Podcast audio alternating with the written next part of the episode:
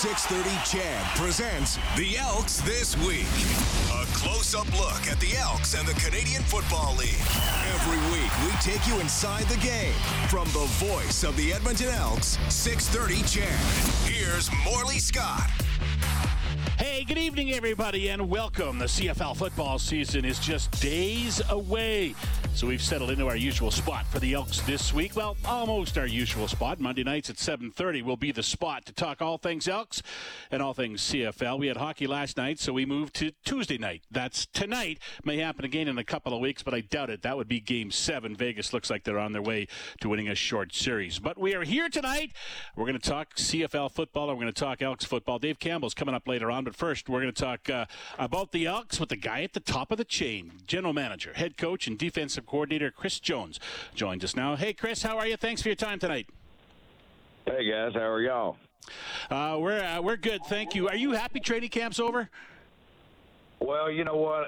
Uh, training camp's one of my favorite times. I mean, it's 24/7 football, and it gives us an opportunity to, you know, we're just sitting there and practicing and looking at all the the different players. So it, it's a nice time for me. But you know what? This is why you do it all is is to go out and compete you turn the page this week, obviously, with the game prep now mixed into into your practice times and everything else. But before we get to that, I don't want to spend too much time looking back at camp. But tell me how it was for you. I know you you went about scouting a little differently uh, this off season and bringing guys in. Did that all work out the way you hoped it would? And, and in general, how was camp for you?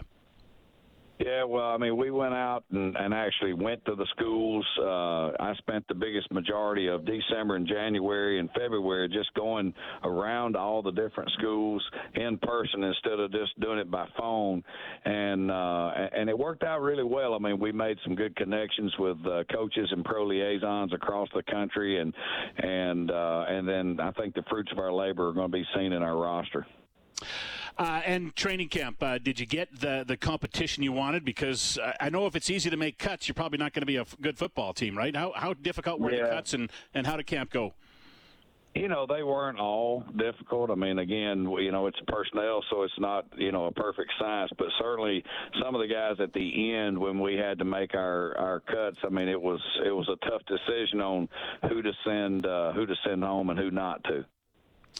All right. Uh, you uh, are going to get set to start on uh, Sunday against the Saskatchewan Roughriders, uh, first game of the regular season.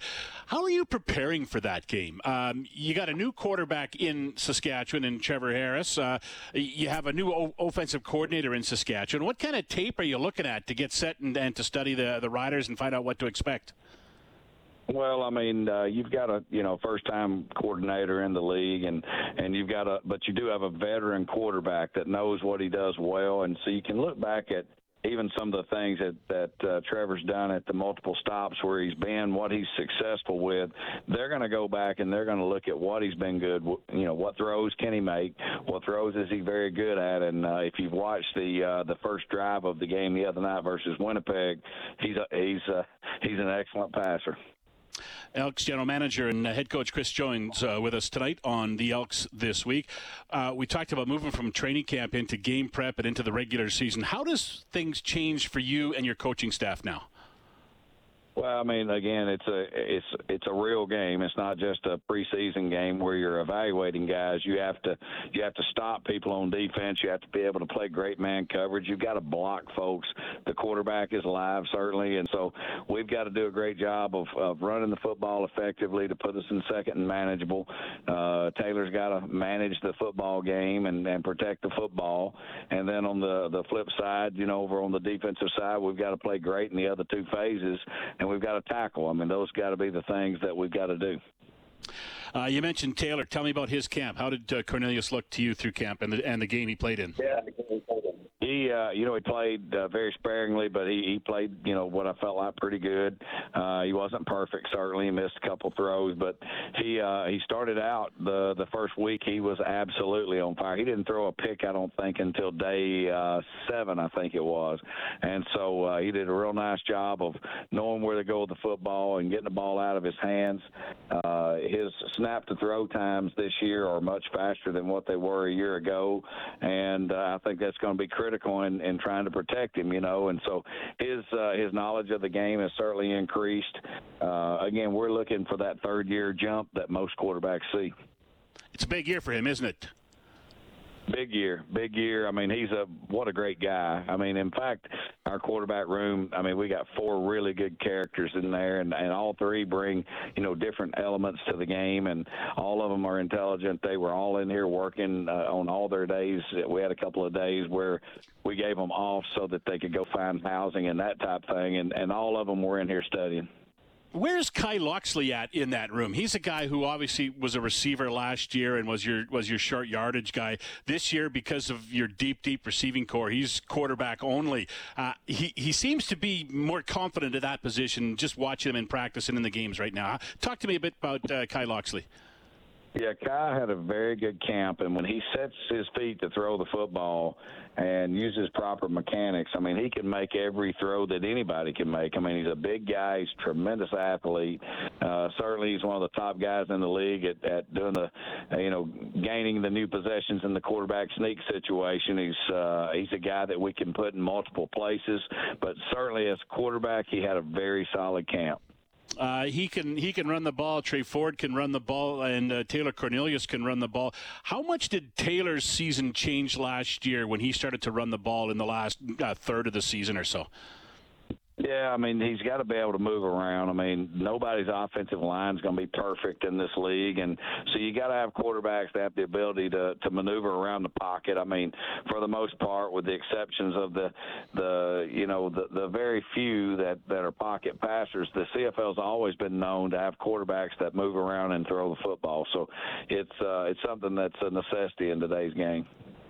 How did that start last year? Did the light switch just go on for him, or did you have a talk with him about maybe using his feet more? Well, I mean, he's you know he's a, a winner. I mean, he played high school basketball, tremendous athlete, and he's always been a guy that can maneuver around the pocket. And we know he's got a strong arm, but uh, you know when you're when they take away your initial look, and with all the receiver injuries that we had, they could take away a certain guy or two, and then it would make you have to go to your third or fourth option. And so you're going to have to move around to find those guys. And so regardless of whether it's the front, you know, winning their one-on-one battles. Uh, on the defensive side, or whether they take away our first look, we've got to be able to move, maneuver around the pocket and get the get the ball out. The Canadian Football League released some stats today about players who are currently on CFL rosters heading into Week One. Uh, the Edmonton Elks have the most first-year players, and they have the youngest roster. Uh, inexperience, obviously, there. Does does that concern you much as you go into Week One? Well, I mean, again, you, you we've got to put our best players out there. We feel strongly that the kids that we brought in in our last two drafts are uh, are adequate athletes or adequate players, and we look forward to watching them compete. Uh, if if our preseason's any indication, we we took some strides. I mean, we again we didn't win either game in the preseason, but we didn't play a whole lot of starters either. And so what it allowed us to do is to gain those eight quarters, you know, to be able to evaluate our young kids and everybody's got to be a rookie for once, right? That's right. I mean, you know, it's uh, it's it's a good thing, and, and it's a it's a thing where you know it's not going to be perfect, so they've got to be able to be resilient and bounce back when they do make a mistake.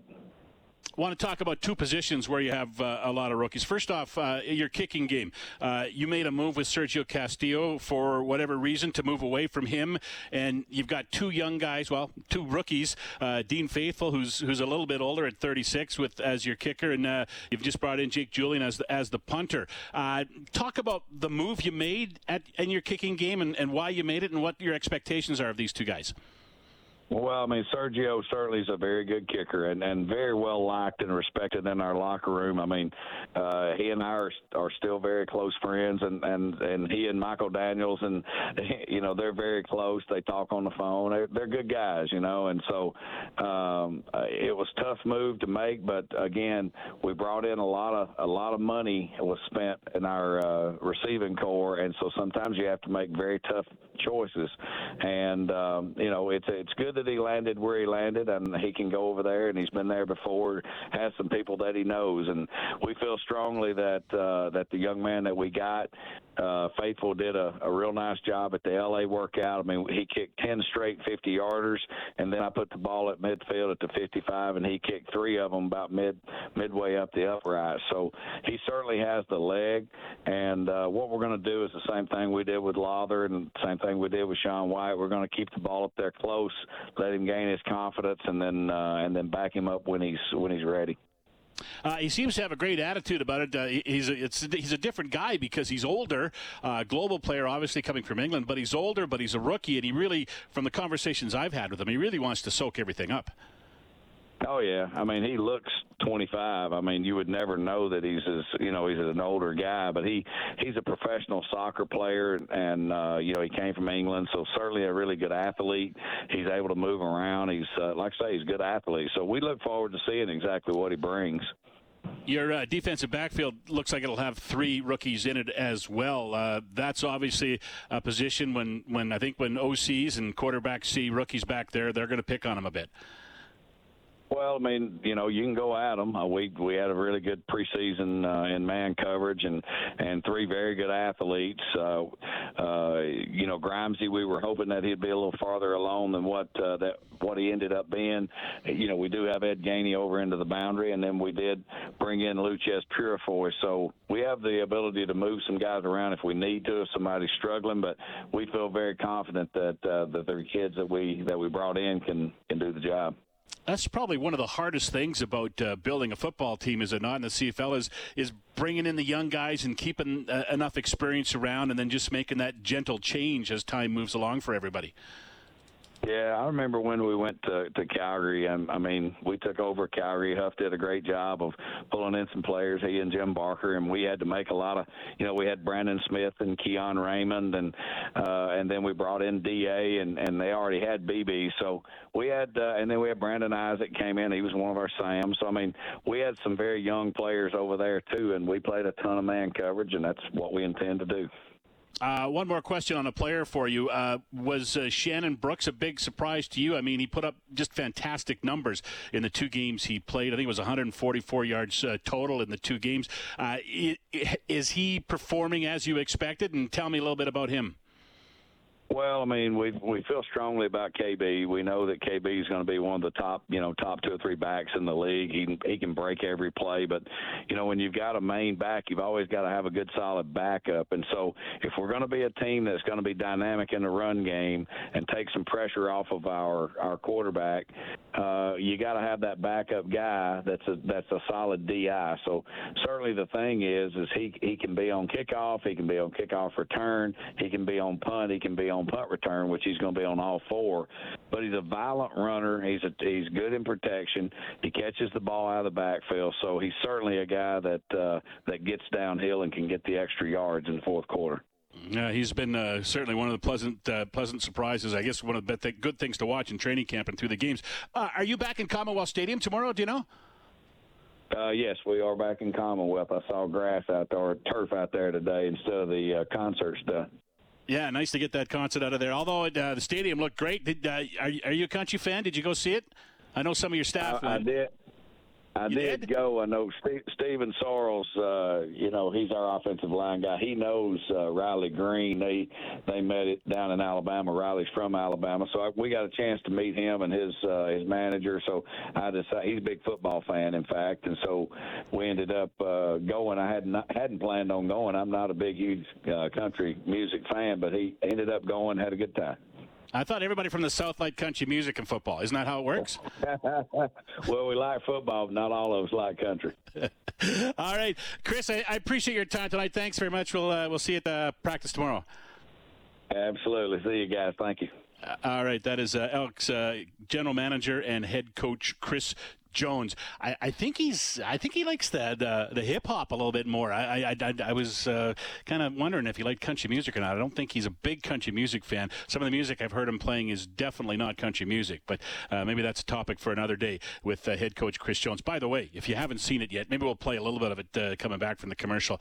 Uh, the Elks put out on their social media channels today Chris Jones reading mean tweets. It's pretty cool. Uh, we'll maybe hear some of that when we come back. We'll also talk to Dave Campbell uh, when we return. Uh, my name's Morley Scott. You're listening to the Elks this week on 630 CHED.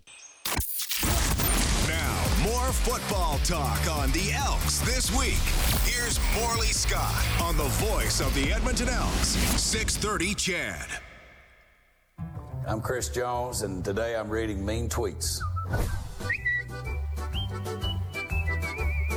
89 Cowboys said, going to win one in front of the home crowd this decade. 89 Cowboy, I'm going to leave it right there. Gary, 15671, said, one loss down, 17 more to go. It's a tremendous positive that you have learned to count. Kester David said, Can they fire Jones already? I'm not the person to ask. that is Chris Jones. Uh, you can uh, hear all of that on the Elks uh, social media channels as. Uh, he read some mean tweets, uh, and uh, there's been a few. He was a good sport, had some good replies to them, so uh, good for him for uh, uh, taking one with with a little bit of laughter. Chris Jones reading mean tweets. It's something to see, and I'm sure you'll see it over the next couple of days on the Elks social media channels. So let's bring in Dave Campbell now, who joins me on the Elks this week. Hey, Dave, how are you? Good, buddy. How are you?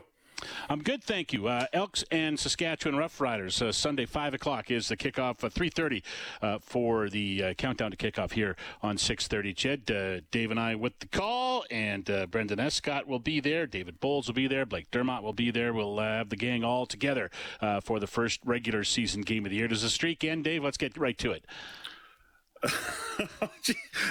Let's just ask the high hard one the first, with the first question. Yes, yes, the streak ends on Sunday. It's over. It's done with. We're gonna we're gonna just wash our hands of it. It's over on Sunday. It's it's an important game. I mean, for this franchise, both on and off the field, it's it's a very important football game, isn't it? Yeah, it is. It's just you know, I, just to turn the page from you know what has happened the last honestly two and a half seasons because you know i mean Reid has talked about it many times on inside sports.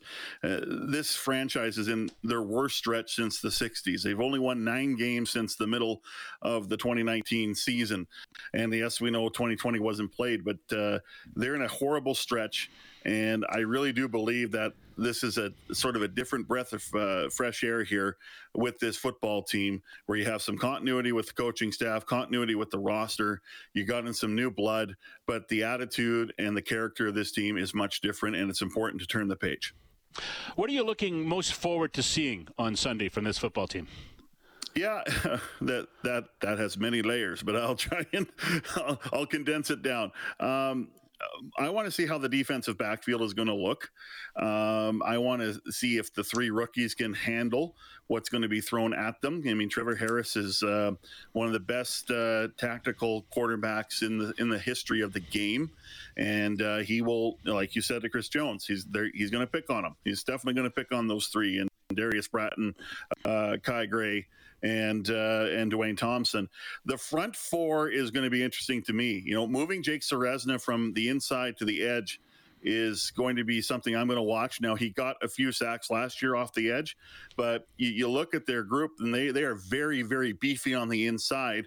On the outside with the edge rushers, I'm not really sure where the pressure is going to come outside of AC Leonard and Jake Ceresna. So that's interesting to me. And then on offense, I just want to see how quickly this group can gel. This talented receiving core. This is the most talent I think we've seen in the receiving core since probably 2015 when they had Darius Bowman, Derel Walker, Kenny Stafford, and uh, you know with Eugene Lewis, Stephen Dunbar, Kyran Moore, bringing back Dillon Mitchell. Um, I just want to see how Taylor Cornelius can can you know if they gel and mesh with this group. And Kevin Brown, I think, is going to be a, a real factor.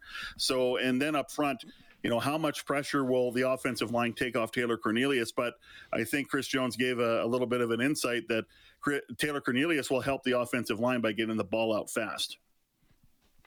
Indeed. Um, I'm looking forward to seeing, uh, uh, to me, Kevin Brown and Dillon Mitchell for a full season. Man, they, they both set the bar so high in the last half of last year. Almost going to be difficult for them to live up to it, especially Mitchell because he's got so many great receivers around him. But those two, those two lit it on fire at the end of last year, and I, I want to see how they are now with uh, with an off season of preparation coming in, knowing they've got a job, and see how they approach things this year. They're going to be fun to watch, I think. Yeah, I agree. And, you know, how Dillon Mitchell integrates with a veteran group, unlike last year when it, it really wasn't a veteran group. He just stood out uh, uh, uh, above everyone. And I still think he has a chance to do that. He could be the best receiver on the team uh, outside of uh, Geno Lewis. And Kevin Brown, you know, I expect good things from him, of course. But Morley knocking on the door of Shannon Brooks. And we know how mm-hmm. this league works. If you're on par with the starter, and I'm not saying he's on par, but I'm saying he's he's someone to watch. If if they're even at some point during the season, what does Chris Jones do? He's on the roster, yeah. uh, so we'll have to see, and that's dependent obviously on the offensive line up front too. But uh, the fact that Shannon Brooks had a great preseason and is on the roster, I think that you know Kevin Brown is going to be very important for him to produce. So much to write yet in this season. Chapter one's coming up Sunday at Commonwealth Stadium when the Elks take on the Saskatchewan Roughriders. Thanks, Dave. See you tomorrow. Thanks, Morley. Look forward to it. Dave Campbell, color analyst on Elks broadcast. My name's Morley Scott. I'll be back in tomorrow morning, 5:30 a.m. on this morning with Jay Lynn and Daryl. Don't forget the Elks game on Sunday, 5 o'clock kickoff, uh, 3:30 for the countdown to kickoff show here on 6:30. CHED. Enjoy the rest of your evening, everybody. Thanks to Kellen Kennedy as well, working things for us back at the station.